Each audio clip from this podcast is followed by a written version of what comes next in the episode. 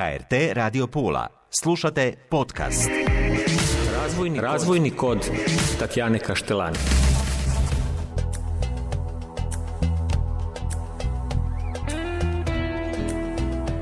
Dobro mi došle, poštovane slušateljice i slušatelji, evo nas u još jednoj emisiji, a moj je gost, gospodin Denis Stipanov, voditelj službe civilne zaštite Istarske županije. Denis, dobro mi došli. Hvala, dobar dan vama i vašim slušateljima.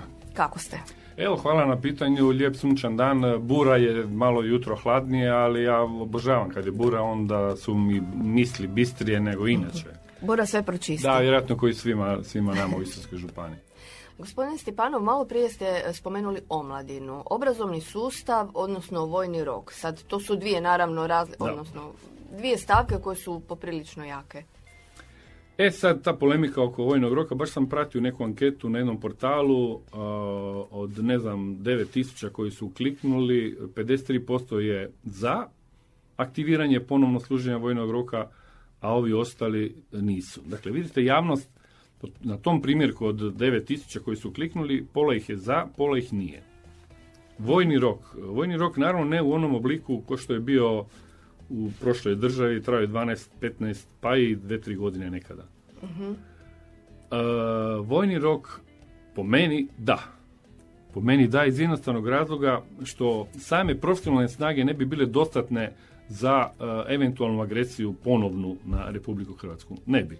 Vi morate imati pričuvnu snagu, morate imati ljude koji, s kojima ćete Profesionalne snage, da, oni su profesionalci, oni to je u redu, ali oni imaju isto određene kapacitete, svoj broj, limite i tako dalje. Vi morate imati svoju rezervu. Svaka zemlja vodi brigu na ovaj ili na onaj način o svojoj nekakvoj rezervi.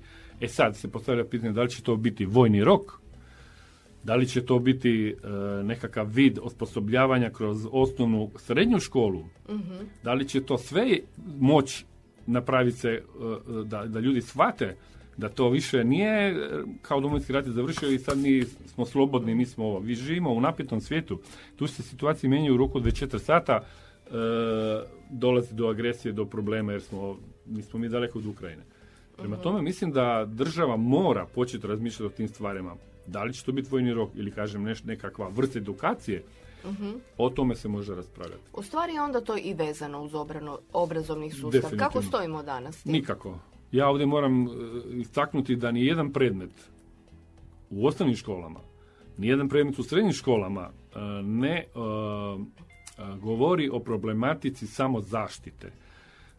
Jednostavno, osnovna mjera civilne zaštite je samo zaštita i osobna zaštita. Dakle, osobna zaštita sam sebi pružaš pomoć ili ja vama pružam pomoć. Ljudi ne znaju o tome ništa. Da ova srednja generacija i starija. Mhm. Ali mladi ljudi, oni, oni žive u nekakvom svom svijetu. Baš je govorio neku već je poznati neki lik, nebitno, da, da, ova, da, ova mlada generacija drugačije razmišlja, ta, ta mlada generacija ima internet, ta mlada generacija ima Facebook, e, tamo sve piše. Tamo, vi ukucate na, na Google kako se upotrebljava zaštitna maska, odmah znači tisuću odgovora kako upotrijebiti zaštitnu masku. I oni su zadovoljni jer su sad pročitali. Ali operativno, garantiram vam da nemaju pojma o tome. Jer ni ne trebaju takve situacije da, da smo živjeli u mhm. normalnom svijetu izvana, iznutra to nije tako. Prema tome, e, u osnovnim školama, kaže, nemate nikakvog predmeta, e, da li će on biti fakultativan, da li će on biti e, jednosemestralan predmet u kojem bi se učile osnove, ja kažem, izviđači su najbolja stvar što se može desiti na ovom svijetu.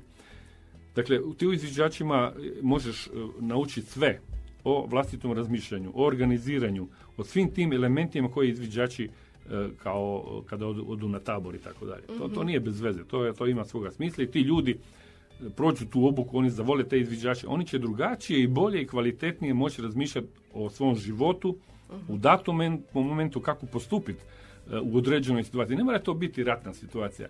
Nema, to mogu biti elementarne nepogode. Nemojmo mi sad zaboraviti elementarne nepogode. Bio je potres na Banovini. E, tu imamo požarne situacije, sve je to fino, lijepo dok se tu ne dešava ništa konkretno. Imamo urbane poplave, to je sad novi termin tamo, Labin, Labinština, Raša, to, to sve odjednom preko noći velike količine oborine e, padnu, dođu bujične vode, problem je preživljavanja. Kako šta izvaditi van te ljude i tako to. Mhm. E, prema tome, to bi trebalo osmisliti nekakvu tematiku, kako će se to zvat? Naziv predmeta nije bitan, bitan je sadržaj. Oni se svi bave tim promjenama u prosvjeti predmeta, ovaj sustav, onaj sustav, mala matura, velika matura. To traje tragedija od te djece. Ne znam. Ja jesam radio deset godina u, u školi, mi smo imali e, to što smo imali. Da li je onda bilo lakše raditi? Ja kažem je. Meni je bilo onda lakše raditi nego danas. Ja se, evo, moj kolega, profesor Škaro, biologija, osnovna škola Ruda, ne možeš ti to, to je omladina se mijenja e, u razmišljanju, oni sve to imaju na Google, šta ti meni govoriš, pa ja imam to na Google, ne trebaš ti mene sad zamara s tim. Sav, sustav vrednovanja je, svi imaju odlične ocjene, Pi- upišu, o- o- osnovna škola upišu e, srednje škole, svi petice, svi su neki talentirani. Sad ne- neke škole imaju prijedlog da uvode prijemne ispite. To opet će biti jedna tragedija za djecu. Prijemni ispit je jedna od najgorih stvari, znam kad smo išli mi na fakultete. Pa mislim, to dođe vas 300 unutra, to je psiha, to nije, Da, nije baš to jednostavno. Jasno, da. jasno. A tu do- dolazimo i do onog e, trenutka kada govorimo i o samoj, ne samo o samoobrani, odnosno o ovim predmetima, nego i o samoj prvoj pomoći. Naša djeca, da li ona apsolutno. znaju pružiti prvu Apsolutno, pomoć? ja se divim ovima... Mi smo to učili. Tako je. Ja se divim ovima kolegama iz Županijskog crvenog križa, Gradski crveni križ, koji imaju te akcije, koje kontinuirano imaju Mhm. davanje krvi, i ovo, i ovo osvješćivanje, i sve to lijepo funkcionira. Međutim, e, meni se čini da bi se to i tekako jedna satnica da li će to biti, kažem, subotom, da li će ovako, ali tu mora ministarstvo e, prosvjete dati naglasak na tim životnim stvarima, ne o tome koliko ima u povijesti građevina, kako ovo, da ok, povijest je divna, bajna je sjajna, međutim, takvih, ja kad sam pregledao knjigu tu iz povijesti, Dakle, trebala bi Tragedija. nam škola za život, a o kojoj se nešto- priča. Da, da, e, to je to. Priča, ali to nije, je to. nije bitno pričati, bitno je... Pa radi, ta djeca Tako je. Godine idu, vi ste izgubili generacije, generacije, oni imaju informatiku, ja se sjećam, mi smo imali informatiku dva sata, pa informatika četiri sata, pa vi imate usmjerenje, ok, ali ne možemo biti svi informatičari, onda ćemo se doći ludi, Mm. neka padne internet, šta ćemo raditi, gledat ćemo se. Jasno. Pogledajte samo ove turiste po ljeti, to je fenomen. Dođu ti turisti, idu na Google i on njega ukuca adresu i ovaj ga hoda, pa se izgubi, Da. pa ide gore, pa dole, ma pitaj. Jedan moj kolega je rekao, e, kartu čitaj, seljaka pitaj. Ko pita ne skita. E, Ne skita. e, tako je. E, gospodin Stipanov, vatrogasni centar.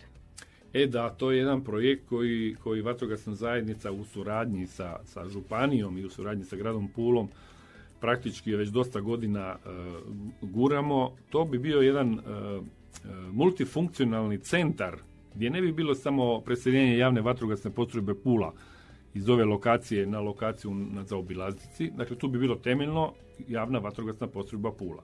Mi sad imamo novih vozila, novih vozila u dvorištu javne vatrogasne koje jednostavno ne stanu više, pa su morali montirati, montirati e, nastrešnicu jednu da zaštite tu imovinu koja je milijunska.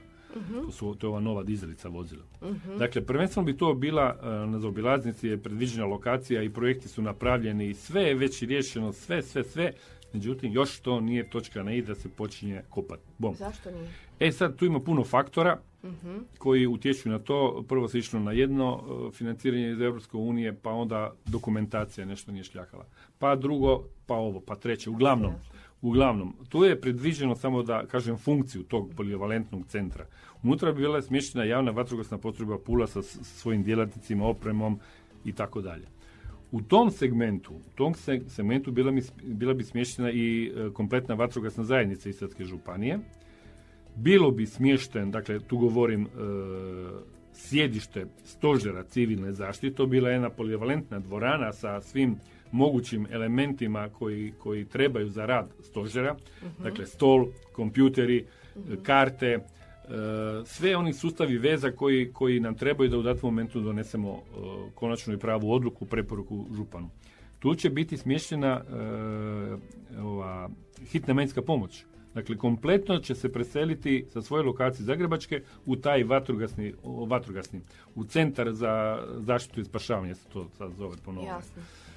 Osim hitne med, dakle, tu shvatite da će biti cijeli vozni park, svi e, će dolaziti tamo, dakle, to je već ugrađeno u taj naš sustav, obavljeni su stotine razgovora i doktorica Antić jako dobro funkcionira i, i s nama surađuje. Osim, dakle, vatrogasaca hitne, tu će biti smještena e, gorska služba, Hrvatska gorska služba spašavanja. Dakle, oni će tu biti kao operativna snaga. Dakle, mi ćemo biti svi na jednom mjestu.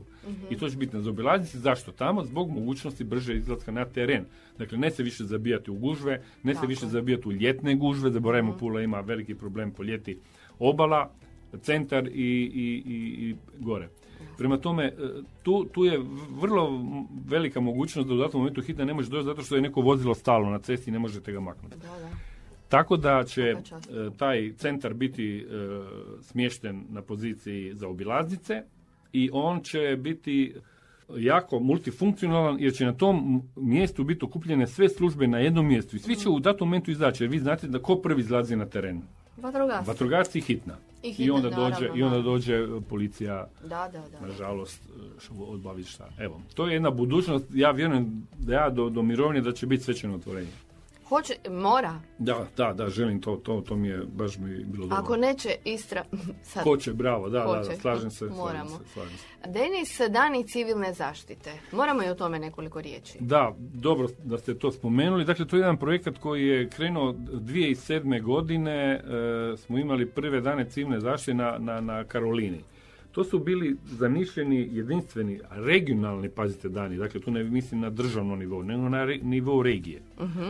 Na tom, na tom, to je trajalo dva dana, imali smo na Karolini prezentaciju, šator 500 kvadrata, unutra su bili svi ti subjekti koje sam vam sada govorio. Svi su imali oni svoj štan, u goste su nam došli e, kolege iz e, civilne zaštite Slovenije, postoji na a, gore Nova Gorica Kopar, oni su imali svoj štand, Talijani, civilna zaštita Friuli i Venecija Đulija kao nama najbliža civilna zaštita s kojom mi na dnevnoj bazi komuniciramo, oni su to imali.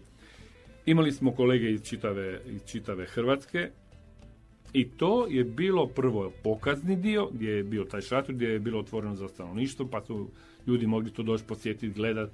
Imali smo ve- negdje oko 40 pokaznih vježbi u ta dva dana. Od gorske, od ovih, od- dakle svi su imali mogućnost da, da, da, da jednostavno pokažu što znaju i mogu. I bila je konferencija. Tako da smo mi to evo već dogurali do šestih dana civilne zaštite, zadnji su bili 2018. I tu smo stali, za- ne zahvaljujući zato što mi nemamo više ideja, nego zbog pandemije. Zadnja je bila šesti mjesec e, 2018. kada smo imali temu zrakoplovne nesreće. Dakle, nešto što, što se Pulski aerodrom je tu, e, upriličili smo e, pad aviona, sve službe koje tu funkcioniraju, od e, kontrole leta, od policijske uprave Istarske, od svih ovih službi koje znači ovoga su bitne i, i na tome smo vidjeli ko- koliko je to komplicirano kad ti padne ti zrakoplov pa onda moraš ljude cijeli postupak zbrinjavanja i tako dalje. I sad ja se duboko nadam da ćemo nastaviti te dane civilne zaštite i već imamo u planu i novu temu, ali ajmo još malo pričekati da vidimo što će biti sa pandemijom. Dobro, dobro. I ja bih htjela da nekoliko riječi kažemo i jednoj, o jednoj platformi. O Tako. čemu se zapravo radi? Dakle, platforma e, Hrvatskih gradova i, i županija je e, stvorena e, opet na inicijativu u Puli 2007. na prvim danima kad smo imali prve dane e, civilne zaštite, ja sam pozvao sve svoje kolege koji su na nivou županije i gradova u Republici Hrvatskoj se bave sustavom civilne zaštite.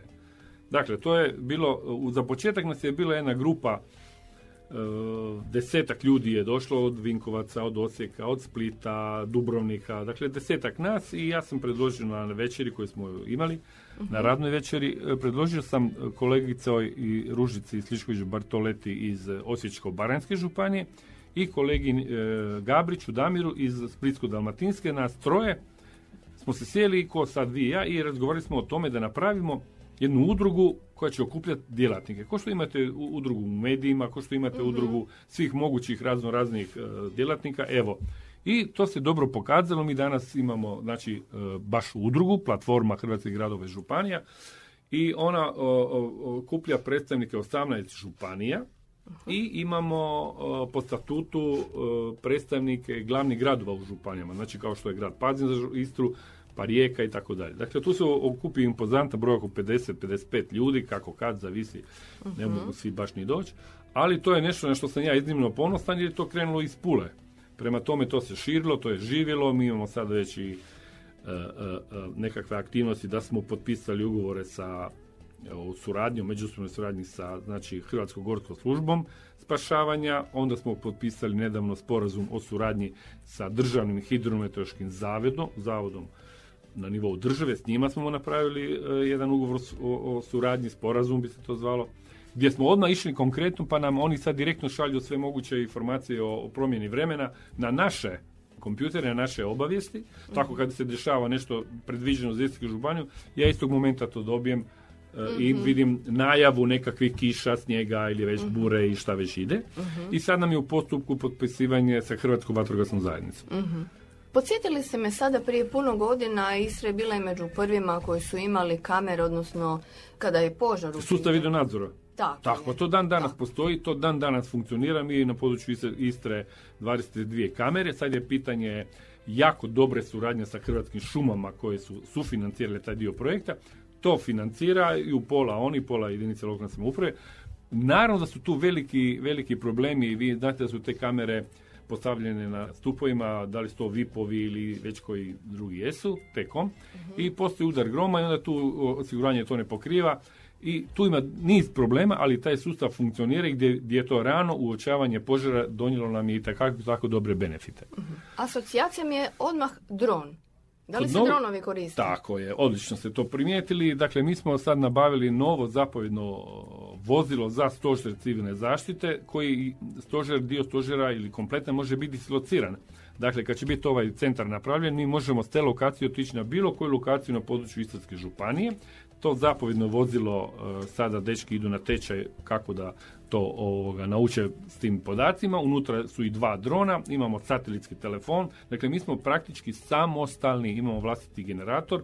Dakle, ne treba nam struje, ne treba nam telefoni, ne treba nam niko, nego mi možemo samostalno funkcionirati u sustavu zapovjedanja na terenu. Dakle, mi se dignemo na, na poziciju, s te pozicije vi imate kamere, imate karte, imate informacije, pristup informacija ide u jedan sabirni centar i tu svi podaci stoje. Što još reći, Denis, svaka vam čast. Vi ste baš pravi profesor. Mhm. Vi ste nas jako puno educirali i stvarno vam puno hvala na tome. Ovo su jako, jako važne informacije, sve koje ste nam rekli. Kakva je ona poruka neka građanima? Općenito. E, poruka građanima bila bi da tu i tamo poslušaju, ne mene, nego da tu i tamo o, poslušaju vijesti koje e, da županijski stožer. Naravno da smo mi sada, svima je puna kapa više stožera civilne zaštite zbog pandemije. I vi morate znati, to vam je kao i u razredu. Ja uvijek kažem, 10% e, učenika nisi im sjeo, bog čarapa koje nosiš. 10% te obožava, a 80% je sasvim svejedno ko je taj. Bitno da ti poruku preneseš njima. Tako i, i, i stanovništvo u Istarskoj županiji. Sve je dobro dok se nešto ne desi. Sve je dobro dok e, situacija ide, svi e, e, misle, ma to je negdje drugdje. Ne, to je tu. To je tu, pandemija je tu. Nadamo se da će proći. Evo sad imamo tu, tu ukrajinsku krizu, ona isto daleko. Želim vjerovati da neće, ali mi moramo e, biti tu negdje. Sad su svi u turizmu, sad su svi u opremanju, završetku radova oko prihvata turističke sezone, organizacije, što je fenomenalno, mi od toga živimo. Gospodarstvo Istarske županije i stanovništvo živi od turizma. Sjetimo se, Uljanika nema, ovoga nema, nema ove tvornice, nema ovo. Masa toga je zbog ovih ili onih razloga uništeno. Ne može, ne, sad nemamo vremena. Ali je turizam ta grana na koju smo se mi orijentirali. Ribarstvo je pod upitnim e, situacijom. Zašto? Zato što i oni imaju svojih velikih problema. Uništen je ribi- riblji fond. Prema tome, nama je ostao turizam. E sada, ako svi budemo radili u turizmu, ako svi budemo iznajmljivani apartmane, kako ćemo? Di ćemo? Ne, ne može to dobro završiti. Jasno. Znači, Jasno. treba se orijentirati, treba malo bolje više razmišljati o tome kako i šta. Tu država naravno ima veliku, veliku ulogu. Sjetite se Slavonije, sjetite se miliona kuna koji su utučeni u Slavoniju. Ja svaki put kad idem tamo mislim da ću nešto vidjeti novo, neko gospodarstvo, neko imanje, međutim uvijek je isto. Nažalost. Nažalost, da, ljudi su se iselili, ljudi su ovaj, otišli tamo gdje su otišli. Da li je njima tamo lijepo, da li je tamo njima bolje nego tu, ne znam. Tko zna. Da, Ali u svakom slučaju uvijek kamenčić u cipelu. jasno, jasno, jasno, nema drugoga. Nema Uvijek treba drugoga. biti oprezan. Tako, slažem se, slažem se s vama. Malo, možda smo mi dosadni, mo- možda smo mi ljudima št- koji imaju tekuće probleme, imaju djecu u vrtiću, pa ne može platiti ovaj račun, pa ne može ovo. Sad će i cijene struje gore, cijene plina, cijene hrana ide stampedo, svaki dan sve više i više. To su sve neke negativne vijesti koje narušavaju naš normalni život i, i dolazi do problema. E sad, ljudi pucaju. Zašto ljudi pucaju? Zato što su nekad navikli na, na mir, navikli su na nekakvu normalnu situaciju gdje će muž i žena e, dobiti plaću pa će raditi. E sad, čim taj sustav je narušen, Odmah izlazimo iz svoje zone Bravo, komfora. bravo, A kada bravo. govorimo o plinu, plinu, plinu, stalno govorimo je. plin, odnosno rat oko energenata, a što je s ovim prirodnim energentima? Vi e, imamo LG terminal koji ovaj, je isto bilo otpora šta će LG terminal u Omišlju, naravno nikoga neće u svom dvorištu, međutim sad se pokazala da ipak se može i tuda. Mi imamo platformu Ivana koja e, vadi, vadi se taj plin, ali on znamo vlasništvo INE. Tako da mi imamo svojih energenata i tu je solarna energija jako bitna. Ja se sjećam one akcije prije 10 godina, krenulo se u, u, u, u- aktivnost da ljudi koji žele na svoje kuće montirati solarnu kolektore, imat će energiju i tako dalje. i tako dalje. Krenulo se jako lijepo, jako fino. Međutim, kad sam ja vidio taj formular, što je sve čovjek treba ispuniti, koliko to sve ide, sam rekao hvala lijepo. Sad mi je žao. Prema tome, treba ići na solarnu energiju, treba biti neovisan i treba pokušati e, koliko toliko na- namjestiti nedostatak e, plina i, i, i vidjeti kako s tim naprijed. ne. E, Denis, hvala vam najljepša na svemu. Drago mi je što ste s nama. Drago mi je što imamo ovakvog člana Stožera civilne zaštite jer smo u dobrim rukama. E, Sjećam se i vaših predavanja kao profesora.